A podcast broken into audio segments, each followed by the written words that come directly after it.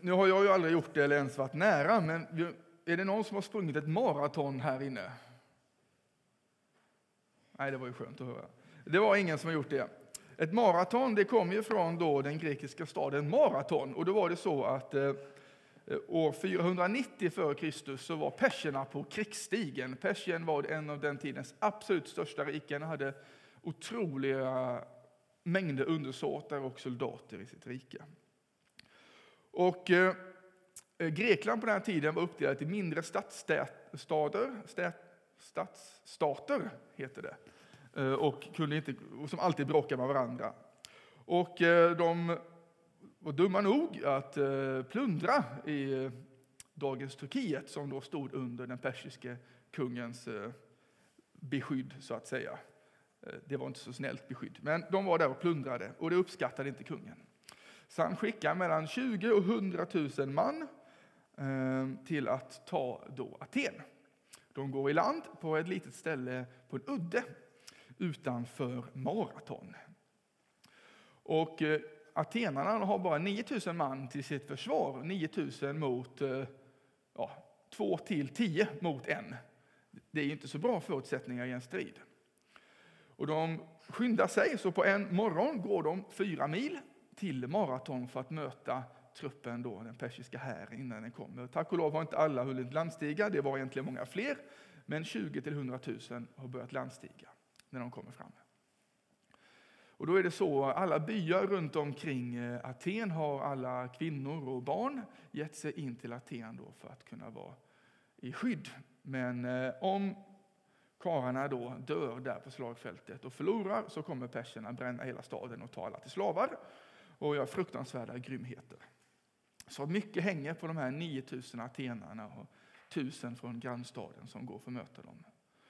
Och eh, de formerar sig i en falanx och eh, går till angrepp mot perserna som inte tror att så små eh, fiender går till angrepp. Och atenarna lyckas faktiskt vinna slaget vid maraton. De vinner, de förlorar ganska få men lyckas slå ja, stora förluster för den persiska hären. Och kungen får fly i, eh, eller han, kungens general får fly i skam. Och efter slaget då så är ju atenarna väldigt glada naturligtvis. Men hemma i staden, Aten, vet ju ingen om detta. Och de spejar mot horisonten när kommer de första persiska skeppen för att våldta och mörda, plundra och förslava. Så kommer det en springande på vägen. Han har först gått fyra mil till maraton. Sen varit eh, budbärare under slagfältet, sprungit fram och tillbaka mellan officerarna. Och sen springer han 4,2 mil tillbaka till Jerusalem och berättar, vi har vunnit. Helt tomt ute på vägarna, för alla har flytt in i stan. En ensam löpare. Kanske man kunde höra stegen komma med goda nyheter. Vi har segrat. Och det dröjde över tio år tills perserna kom tillbaka. Och, och ja, de vann. Och ordet som används för eh, den som berättar detta är eh, den som kommer med evangelion. Evangelium. Goda nyheter. Vi har vunnit. Vi är säkra. Vi kommer inte ja, råka ut för alla de grymheter som vi var beredda på. Jag tänker på samma sak kanske det var nu i vår när ryssarna stod runt Kiev och de kanske såg på sina mobil, mobiler ukrainarna, nu retirerar ryssen. Eller kanske när Israels folk var förslavade, varit med om otrolig skövling och övergrepp och Jerusalem ligger i ruiner, templet är förstört, stadsmuren är nerriven. Och många har kommit i exil i, eh, i Babylon. Och detta skedde då 587 f.Kr., ungefär 100 år eh, före slaget i Maraton. Men så en dag så kommer det en profet med goda nyheter. Det, och det talas faktiskt ut redan innan det här kommer för slavet, exilen i, i Egypten. Jag menar, inte Egypten, i Babylon. Och en dag så beslutar den då persiska kungen sen som tar över Babylon att alla judar ska få vända tillbaka till Jerusalem. Kanske de springer ut i byarna där eh, de bor i sina ja, typ flyktingförläggningar, det judiska folket. Och han berättar, vi ska få vända tillbaka till Jerusalem. Vi ska få vända tillbaka. Templet ska byggas upp.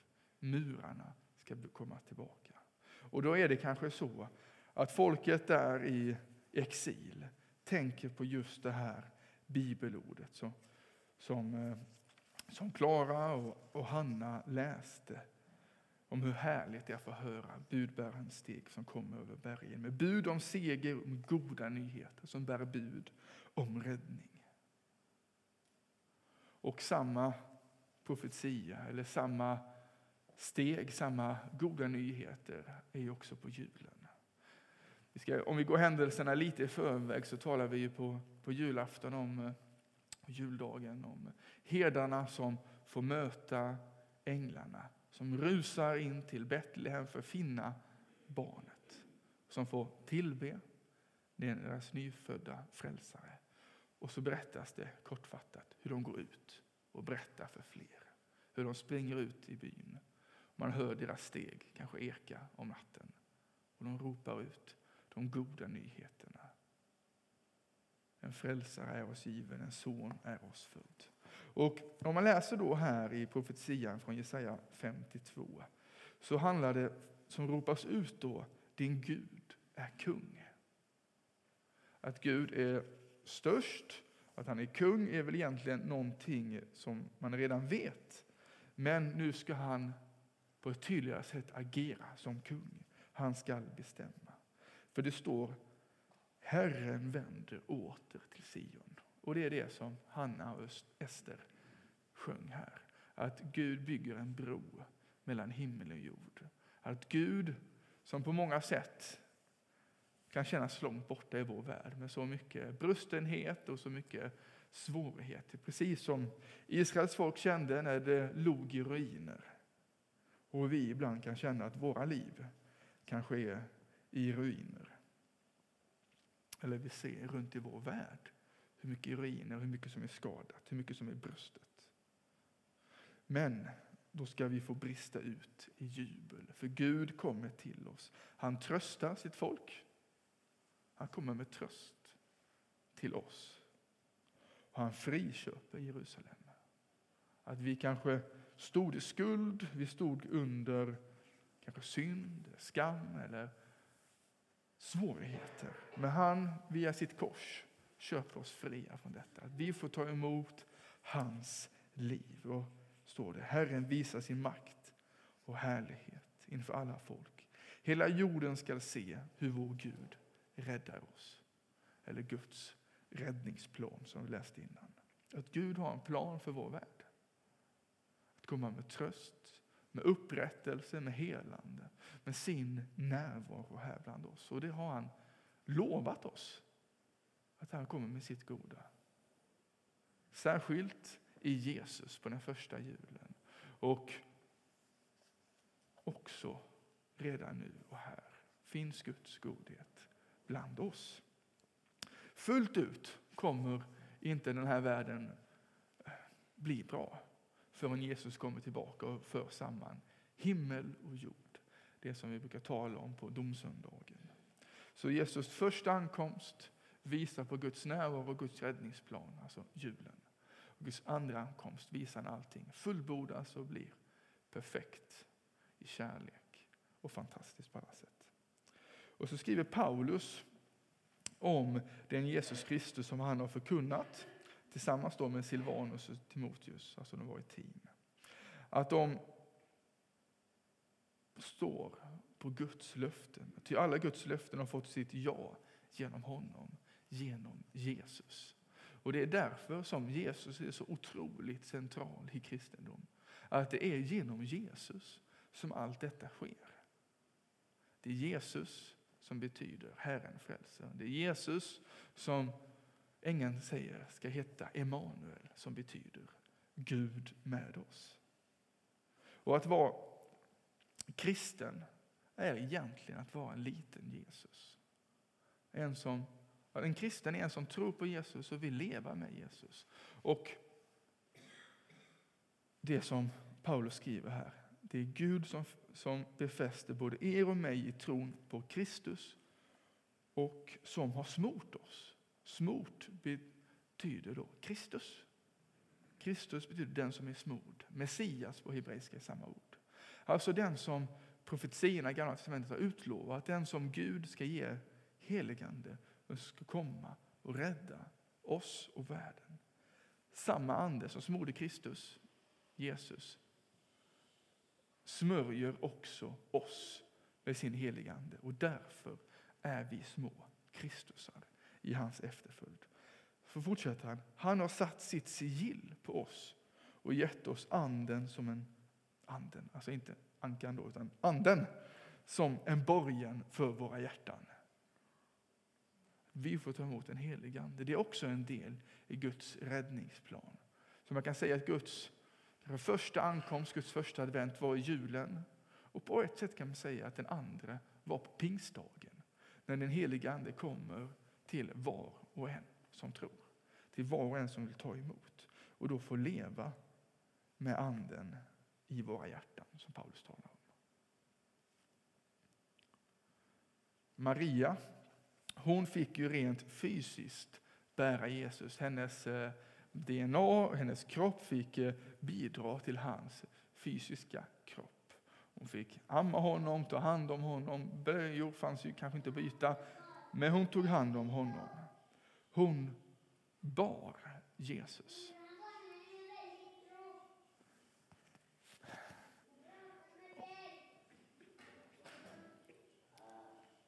Och eh, Maria är ju en otrolig förebild för oss. I hon bar Jesus, i hon här Guds tjänarinna. Hon fick bära honom inom sig. Och hon har ju fått en särskild uppgift här. Välsignad är du mer än andra kvinnor. Hon har ju fått bära Gud själv. Därför kallas hon ibland för gudaföderska, att hon får föda Gud in i världen. Och här är hon kanske på ett sätt den första kristne. För hon är den första som får bära Kristus inom sig. Och här blir hon en bild för var och en av oss. Inte för att vi ska eh, bli gravida med Jesus på det sättet, men att vi alla ska få ta emot Jesus inom oss och vi får bära honom inom oss. Och där Maria gick fram, där gick också Jesus fram. Och där Maria, med Jesus inom sig mötte andra, fick också andra, här då Elisabet, ta emot den helige Ande. Och vi, de som tror på Jesus, får ta emot hans nåd, hans befrielse. Vi får leva med Jesus i våra hjärtan och hans heliga Ande. Och på så sätt kan man säga att vi alla är i bildlig bemärkelse gravida med Gud. Det låter lite märkligt att säga kanske, men det är någonting i det att Gud finns inom oss och vill spridas. Att vi kan få bära Gud ut i världen, för Gud, har, Gud har, vill använda oss till att sprida sig själv. Vi läste om hur Paulus var i team med Silvanus och Timoteus. När vi läser Apostlagärningarna så är det vanliga människor som berättar om Jesus, som bär fram Jesus i ord och handling. Och samma får vi göra med hans heliga Ande, med hans närvaro. Och så står det, salig är hon som trodde. Ty det som Herren har låtit säga henne ska gå upp i uppfyllelse. Alltså det goda Gud har, det ska han göra. Och vi behöver tro på det. Och att i tro kan vi få möta Jesus. Vi behöver inte vara säkra, vi kan få utforska Jesus. Vi har ju konfirmander här nu och vi säger det på första lägret att ja, utforska, se om det här stämmer. Testa, smaka och se. Lev som att det vore sant. Be som att det vore sant. Och så kan vi få, på något sätt få tro på det och då kan vi också få se hur det är sant. Hur vi kan få möta Gud. Och i mötet med honom så är det detta han vill göra som han gjorde med Jerusalem. Han vill trösta oss. Han vill köpa oss fria. Han vill komma med goda nyheter, med räddning. Att vad vi än står i för bekymmer, för oh, utmaningar, eller plågor eller sorger i våra liv vill han möta oss i dem. En del kan han rädda oss ifrån. Och andra möter han oss med frid och kärlek och tröst mitt i dem. För Gud har kommit hit till världen och byggt en bro mellan himmel och jord. Och den bron, det är Jesus Kristus. Och på den får vi gå och leva och räcka ut till fler. Det finns mycket gott här att få ta emot och få ge. Och här blir, får vi då också uppgiften att ge de här goda nyheterna till andra. Och det är just det att det är goda nyheter. Och här kan vi ibland när vi möter andra människor eh, fundera lite grann på vad är egentligen evangeliet? Vad är de goda nyheterna? Här kan man gå till sig själv. Vad är det som har varit betydelsefullt för mig i mötet med Gud och med det han ger? Och få dela det bara personligt. För många av oss eh, i Sverige idag kanske inte lever med en behov att man känner att man behöver bli friköpt från sin synd. Att man känner att man har gjort så mycket fel och behöver förlåtelse. Så det, det kanske inte är så lyckat att säga oh, Claudia, jag har goda nyheter till dig. Du är en förtappad syndare, men eh, du kan få förlåtelse. Det, det, det kanske inte är så bra ingång, även om det är sant eh, att Claudia behöver förlåtelse. Men kanske kan jag börja så här då. Jag har goda nyhet är att Gud älskar dig precis som du är. Ja, det finns förlåtelse och det behöver vi andra. Och han vill ge det till dig. Men han älskar dig och har en plan för ditt liv. Att du får ta emot hans räddningsplan, får ta emot Gud i ditt liv. Att han vill bygga som en bro i ditt liv mellan himmel och jord. Han vill komma med tröst, med närvaro, med räddning i det du står i. Och han kallar dig att följa honom. Ja, kanske man inte säger allting på raken så här, men man kan fundera ibland i mötet med människor omkring sig. Vad är goda nyheter för dem? För den här kollegan som kanske kämpar med något. Vad är goda nyheter för den? Vilken del i de goda nyheterna från Kristus kan på ett särskilt sätt få tala in i den människans liv? På vilket sätt kan du få vara den här budbäraren som springer över bergen och berättar bud om seger, om hopp och tröst? Vad i Guds räddningsplan kan du få lyfta fram i människors liv och också påminna dig själv om? För vi alla kallade att få bära detta vidare till andra. Så som Maria bar Kristus, får vi vara små Kristusar och bära Kristus vidare till andra. Och Det är också goda nyheter. Inte bara vad vi får ta emot, utan också att Gud vill använda oss. Allihopa. Oavsett hur lite eller mycket vi tror eller hur mycket vi känner att vi har allting eh, ja, på det torra. Vi även i vår brustenhet vill använda oss till att bygga upp det som är raserat.